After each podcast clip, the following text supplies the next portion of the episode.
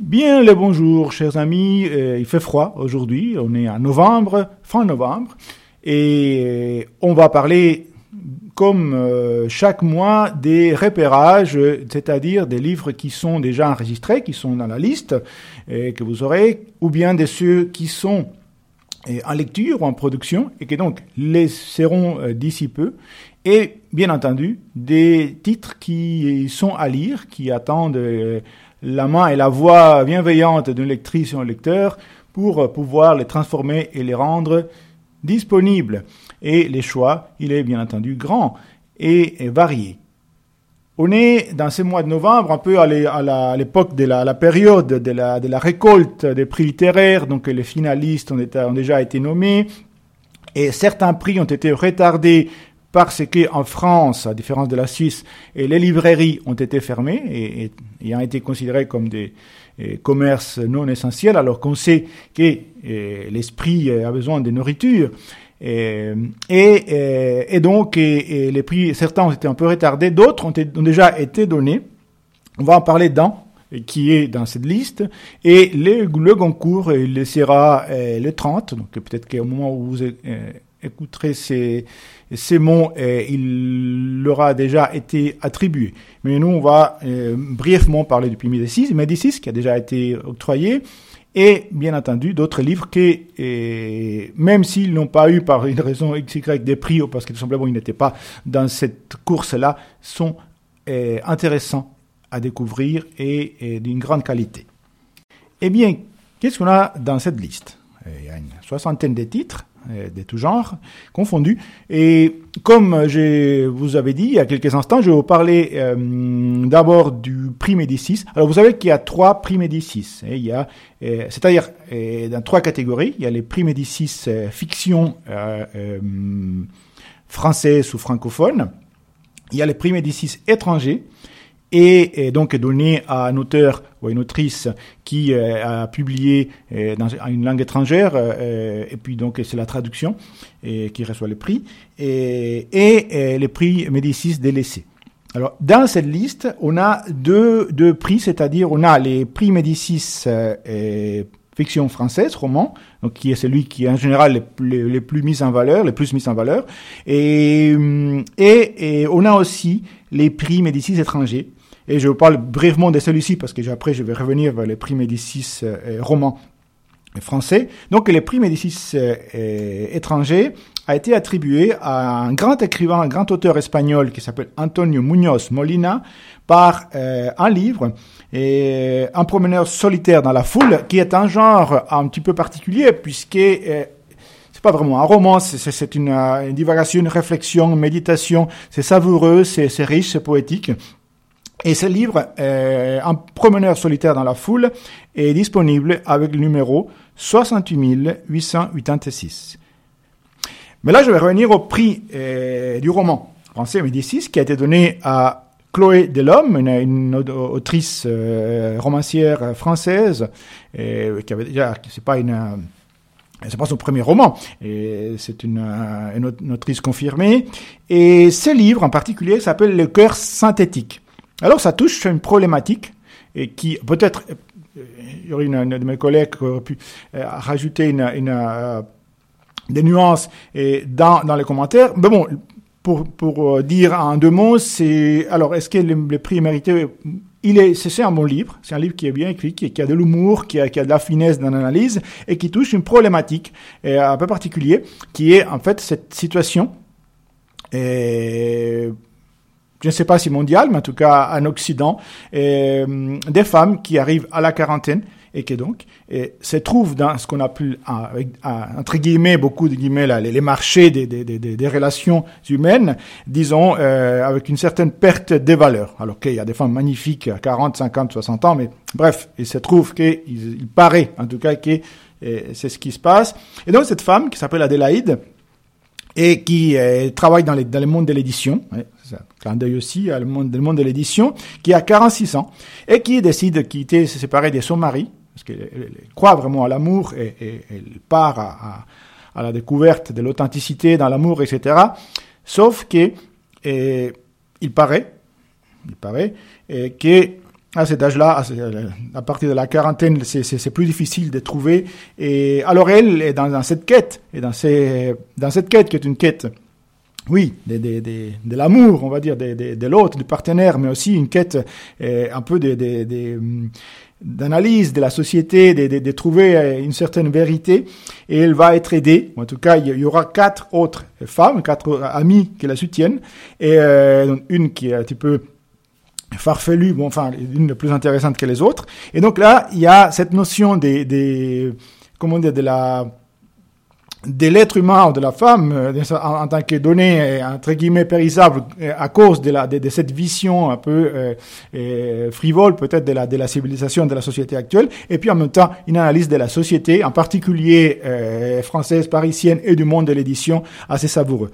Donc les cœurs synthétiques de Chloé Delhomme est disponible avec le numéro 68841. On va sortir de la France pour plus ou moins aller dans la France, parce que Amin Maalouf, qui écrit en français, qui est en France mais qui est d'origine libanaise, grand écrivain libanais, il nous a surpris un petit peu cette fois-ci avec un livre qui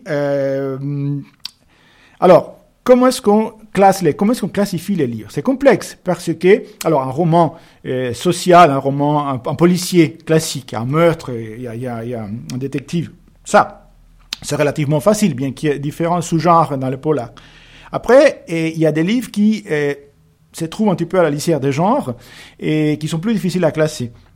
Et d'autres, c'est comme celui-ci qui nous surprend parce qu'Amin Maalouf, c'est pas exactement ce qu'il fait d'habitude, mais là, il va nous faire un livre qui est d'une certaine manière, et je dis juste d'une certaine manière, et proche de la science-fiction.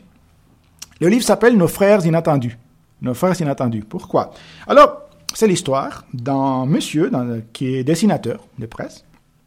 On fait des caricatures, des dessins de presse engagés, et il décide de se retirer dans une île proche des îles britanniques, par là-bas, et il fait une sorte de retraite. Alors c'est une mini-île, parce que c'est une île dans une île.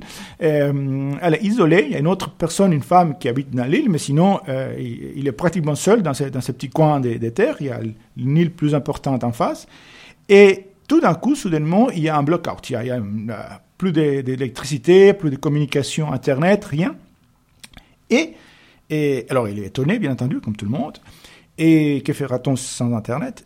Et on ne pourrait pas télécharger les livres de la bibliothèque sonore. Et il va s'enquérir. Et puis, il a la chance, enfin, on va dire que c'est une chance d'avoir quelqu'un, un ami proche, qui est conseiller, ou en tout cas dans l'entourage, du président des États-Unis, du moment.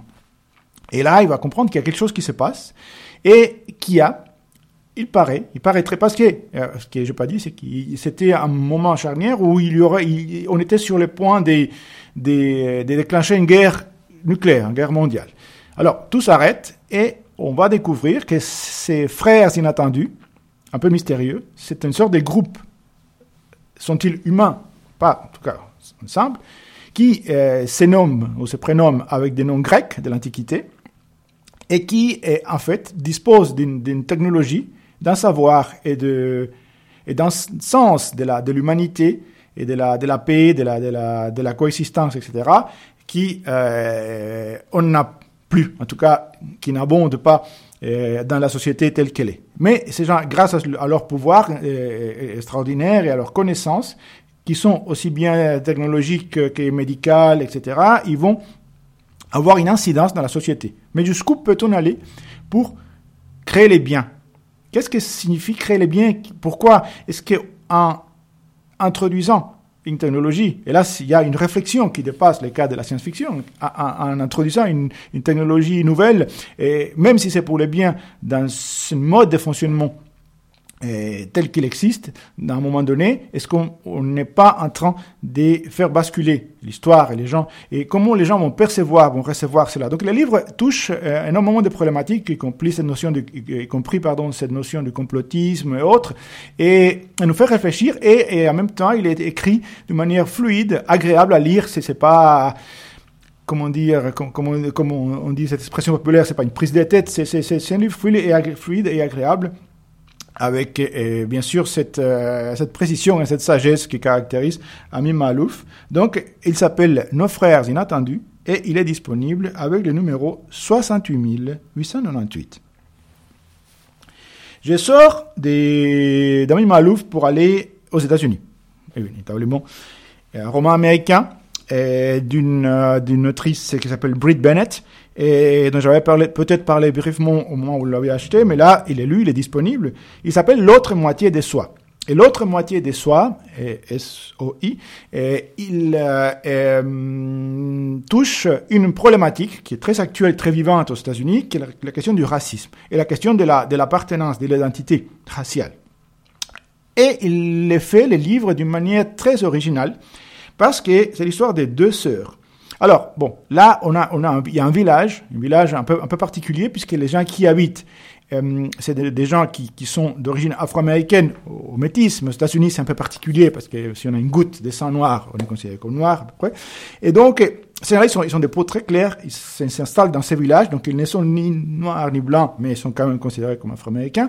Et puis, il y a deux sœurs, dont une, donc qui a la peau très claire, etc., mais qui vont prendre des destins très différents. Il y en a une qui va en quelque sorte revendiquer et aller vers son identité noire, afro-américaine, et l'autre qui va au contraire renoncer, refouler tout cela, et comme il est tellement clair, il va, disons, entrer, entre guillemets, dans le monde des Blancs, et il va mener une vie des femmes blanches. Alors, on est début à la fin de la ségrégation, hein. Imaginez, et bon, ça va jusqu'à une époque presque plus contemporaine, mais à un moment donné, quand cela commence, il y a encore la ségrégation qui existe dans un endroit aux États-Unis, donc c'est très délicat de se faire passer par ce qu'on n'est pas. C'est délicat déjà d'exister, surtout quand on n'est pas blanc riche, mais encore plus pour une personne dans ces conditions. Et donc, les deux sœurs vont se perdre de vue, et puis, par des circonstances complexes que je ne vais pas vous raconter en détail, et vont finir par se retrouver. C'est un livre extrêmement intelligent, et bien fait, et palpitant par moments. Donc, L'autre moitié des soies, avec le numéro 68883. Et en parlant des livres palpitants, et je veux vous mentionner un autre livre de deux auteurs, c'est deux journalistes israéliens. Et en fait, le livre, il s'appelle « L'espion qui venait d'Israël ». Alors vous direz, le espion, il y en a beaucoup, mais bon, en l'occurrence, ça raconte la vie d'un d'eux qui était un espion emblématique, qui était une sorte de symbole, bon, vous connaissez les Mossad, etc. Et en l'occurrence, ça s'agit d'un agent qui s'appelle Eli Cohen, qui a réussi l'exploit de s'introduire dans les cercles les plus hauts du pouvoir syrien. Bon, on parle là des années 60, etc. Et il s'est construit une identité. Parce que c'était ce qu'on appelle un juif oriental, donc qui parlait parfaitement arabe déjà. Et donc, il s'est construit une identité sous le nom de Kamal Amin Tabetz.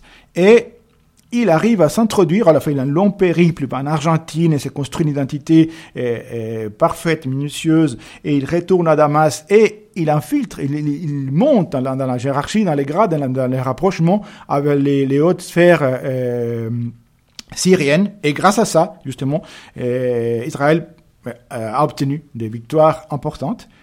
Et, alors, l'histoire personnelle d'Eli Cohen ne finit pas bien. Je ne vais pas vous cacher, vous garder le suspense. Il a été découvert.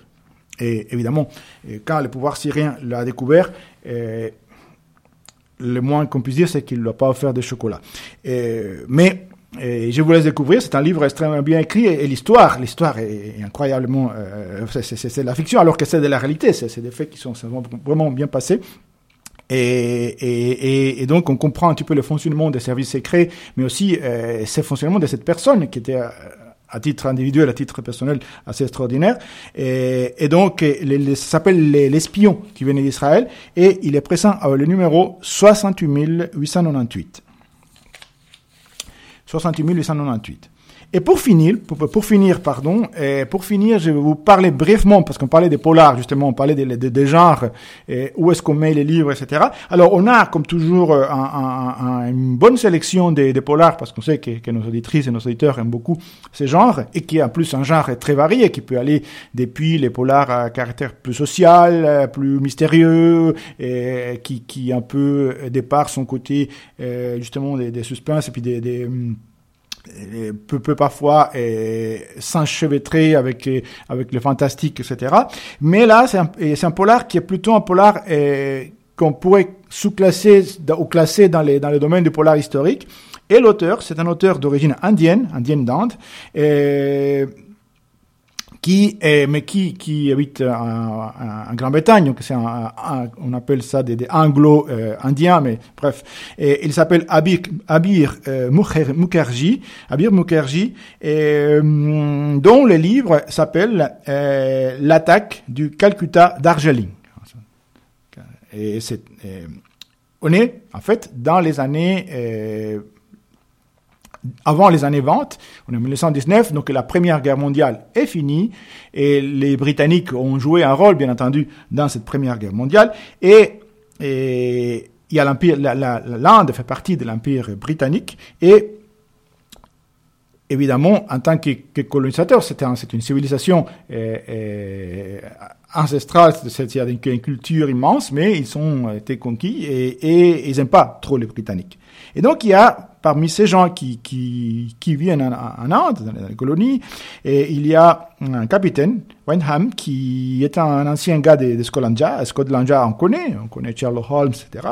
Donc, il arrive à Calcutta, et il y a un meurtre d'un fonctionnaire britannique.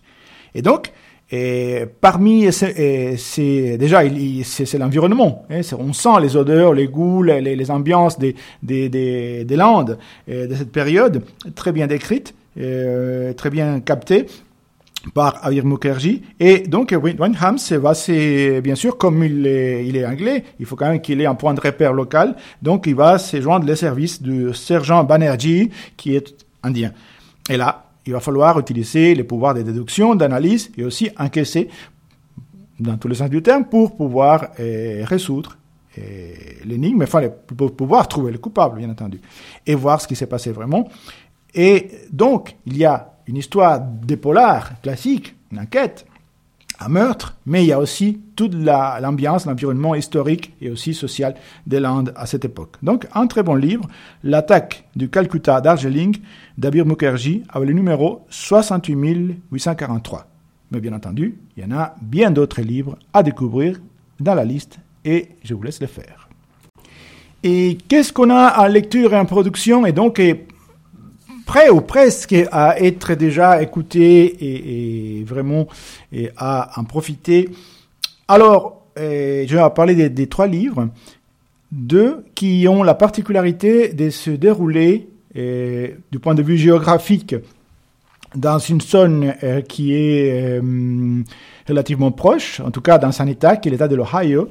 Et le premier, il s'appelle Betty. Je crois que je vous l'avais mentionné brièvement une fois au début, mais il est déjà en production, donc il sera vraiment bientôt disponible. Il a été candidat d'ailleurs à certains prix littéraires, et il a eu d'ailleurs les prix des romans FNAC, entre autres. Et c'est une autrice américaine, une jeune autrice qui s'appelle Tiffany McDaniel, qui est en partie d'origine amérindienne, et le livre, qui est un roman, bien entendu, raconte aussi, ça raconte surtout l'histoire de sa famille, d'une certaine manière, parce que il va parler de Betty, qui est en fait la mère de la protagoniste, de l'auteur, pardon, de l'autrice, et qui va naître dans l'Ohio et qui est en fait d'une famille qui va être un petit peu mise à l'écart de là où ils habitent, parce que, et là, on retrouve cette problématique américaine de la race, etc. Et elle est métisse. Sa mère est tout ce qu'il y a de plus blanche, mais son père est un Indien Cherokee. Un Indien Cherokee et les Indiens, les Amérindiens ont beau être les premiers, les vrais habitants d'origine de l'Amérique, ils ont été bien entendu marginalisés. Et donc, son père Cherokee, qui est un être extraordinaire, parce que C'est un être humble et travailleur, mais est toujours bien sûr discriminé, marginalisé, mais qui a une richesse spirituelle et culturelle, parce qu'il connaît des histoires, parce qu'il a une philosophie de la vie et fine et riche, et une sorte de douceur dans la manière d'appréhender tout ce qui lui arrive et qui essaie d'inculquer à tous ses enfants. Et donc, il y a cette histoire de la mère et du père, de Betty, donc les grands-parents de Tiffany McDaniel.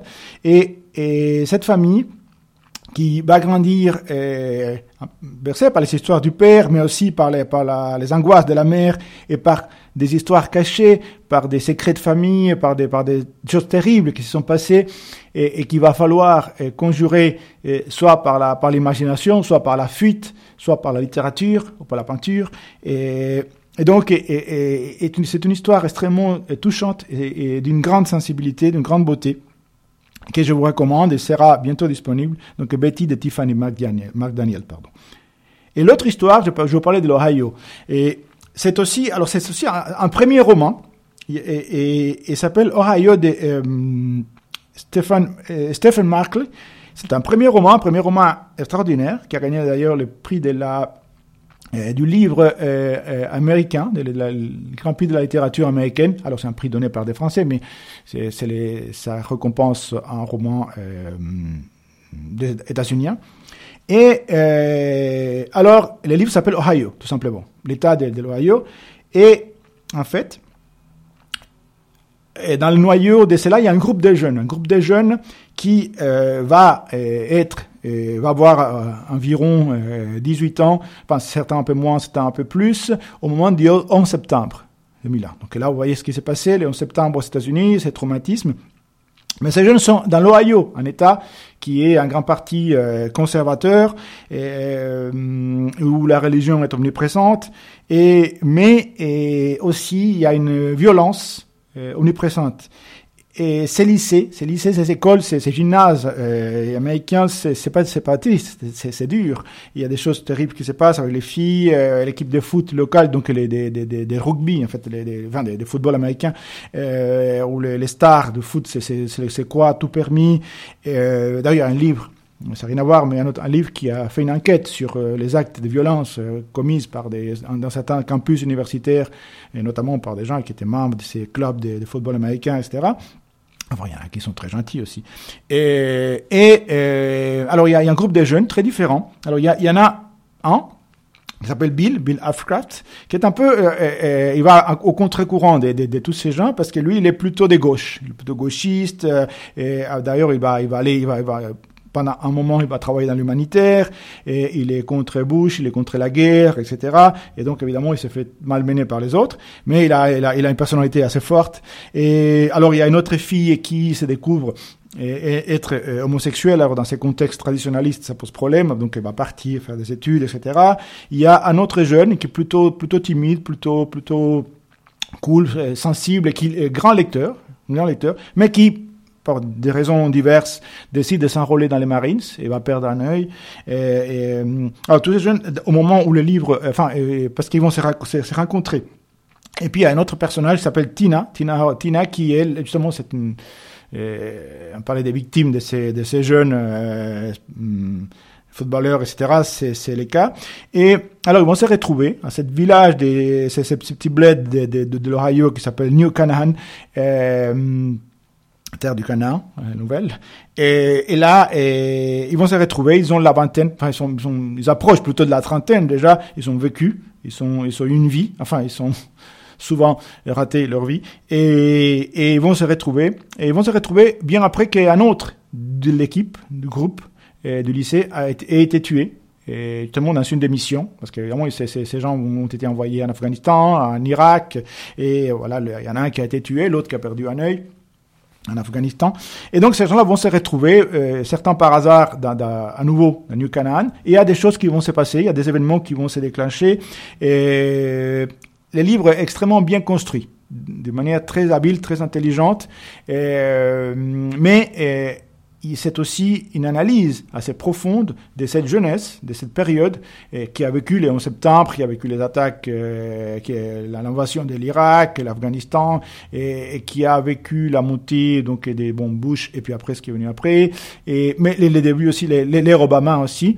Et au moment où l'histoire se raconte, on est au moment déjà Obama est président, mais il y a eu tout ce qui s'est passé autour de ces jeunes et dans ces villages avec cette poids immense de l'histoire et parfois de l'absence d'histoire.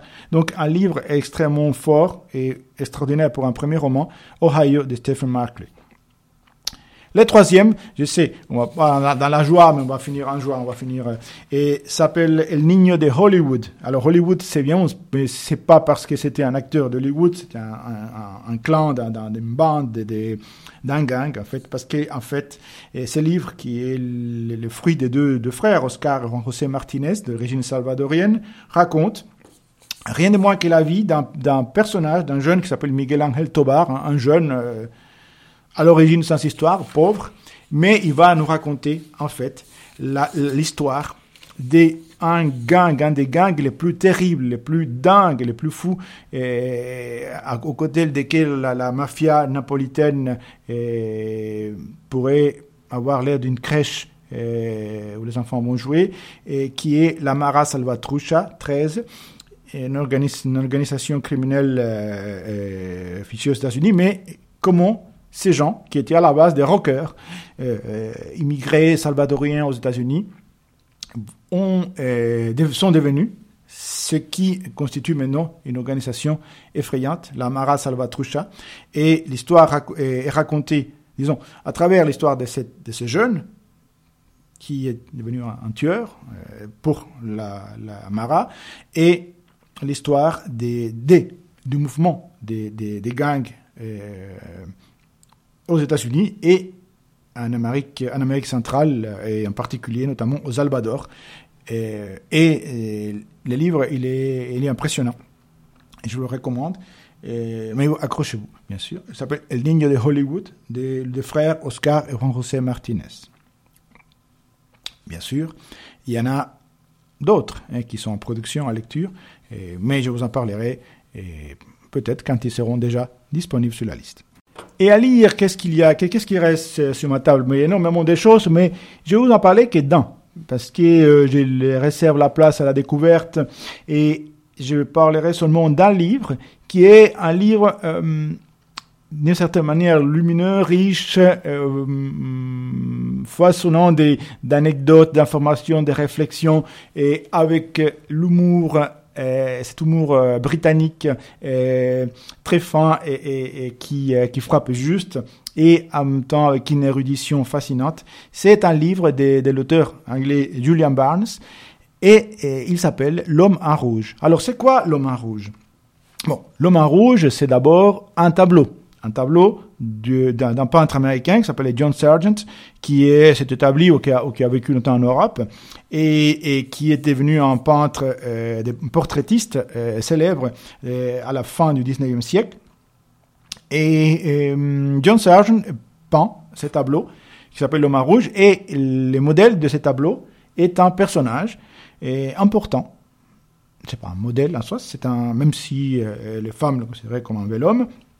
C'est Samuel Pozzi. Et c'était qui Samuel Pozzi? Alors Samuel Pozzi, c'est un personnage extraordinaire, parce que Samuel Pozzi, c'était un homme qui est né au milieu du 19e siècle, mais qui est un des grands médecins, un de ceux qui a révolutionné l'art de la gynécologie et même de la chirurgie en France, tout en étant un homme de monde, ce qu'on appelait un homme du monde, un homme cultivé, raffiné, qui fréquentait aussi bien la noblesse que la haute bourgeoisie, que le gouvernement, que les femmes, surtout, de tous ces niveaux-là.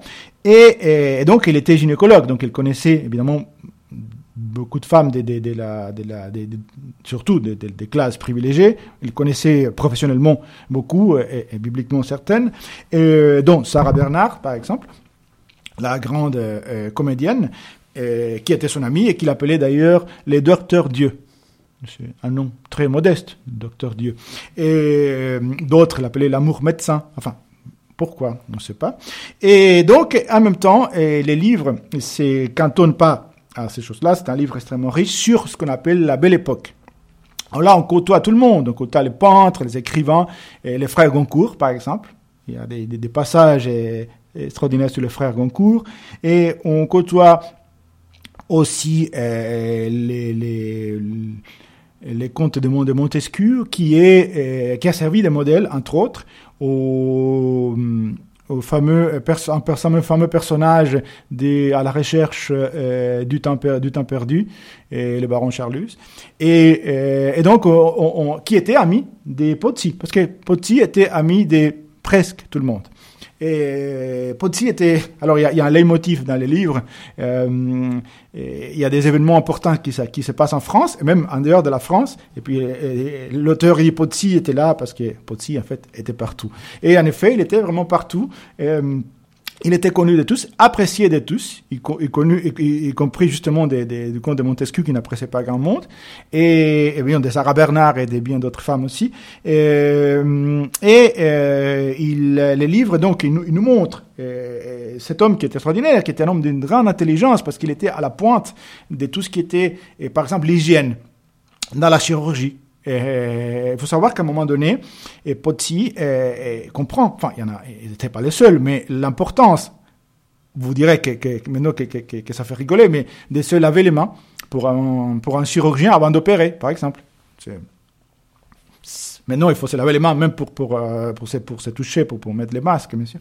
Mais pas les masques chirurgicaux, oui, les masques chirurgicaux, mais pas pour faire de la chirurgie, juste pour ne pas attraper quelque chose.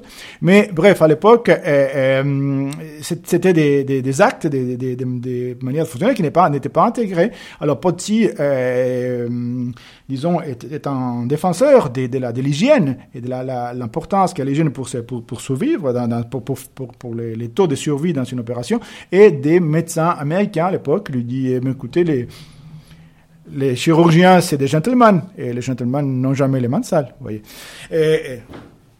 Vous voyez le niveau. Et donc, voilà, c'est ce personnage de Pozzi, que lui, il était à la pointe, et qui avait aussi des mains, des doigts de fée, comme on dit, enfin, pour la chirurgie, surtout, et qui a sauvé des vies, énormément de vies, qui a décidé de travailler aussi dans un hôpital public.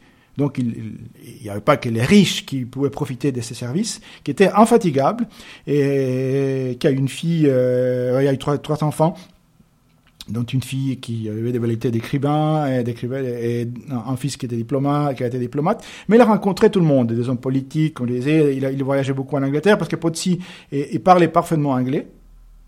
Donc, il était... pas bilingue, mais il parlait parfaitement anglais, donc il a voyagé aux États-Unis, en Amérique du Sud aussi, jusqu'en Argentine, aussi bien pour faire connaître la médecine, la chirurgie française, mais aussi pour s'imprégner de ce qu'on appellerait maintenant les bonnes pratiques qu'il ramenait en France. Donc c'était un homme éclairé, c'était un Dreyfusard et un démocrate et un athée, donc des choses qui n'étaient pas très bien vues par une certaine classe sociale à l'époque où il a vécu, mais il les défendait. Il était tellement compétent et intelligent qu'on lui pardonnait même d'être Dreyfusard, plus ou moins des gauche et aussi et athée, non-croyant. Et d'ailleurs, il a été dans la politique, il a été élu maire de son village d'origine et il a été député, sénateur en France. Et donc, c'est un personnage extraordinaire et le monde qui l'entoure, tous ces personnages hauts en couleur qui sont autour de lui, sont extrêmement bien décrits. Et on voyage à travers la Belle Époque. Oui, bien sûr, il y a des petits ragots, on dirait, mais il y a aussi des choses intéressantes sur la médecine, sur la culture, sur la littérature, sur ce monde de la noblesse, sur le monde de la interaction humaine, de la politique en France, en Angleterre, etc. Donc, un livre vraiment qui nous enrichit et qui nous fait voyager dans le temps. Et qui nous fait réfléchir sur notre époque contemporaine aussi. Donc, L'homme en rouge de Julian Barnes, il attend une lectrice ou un lecteur. Je vous assure que vous allez vous régaler. Et avec ces petits repérages, Je vous souhaite une bonne entrée dans le mois de décembre.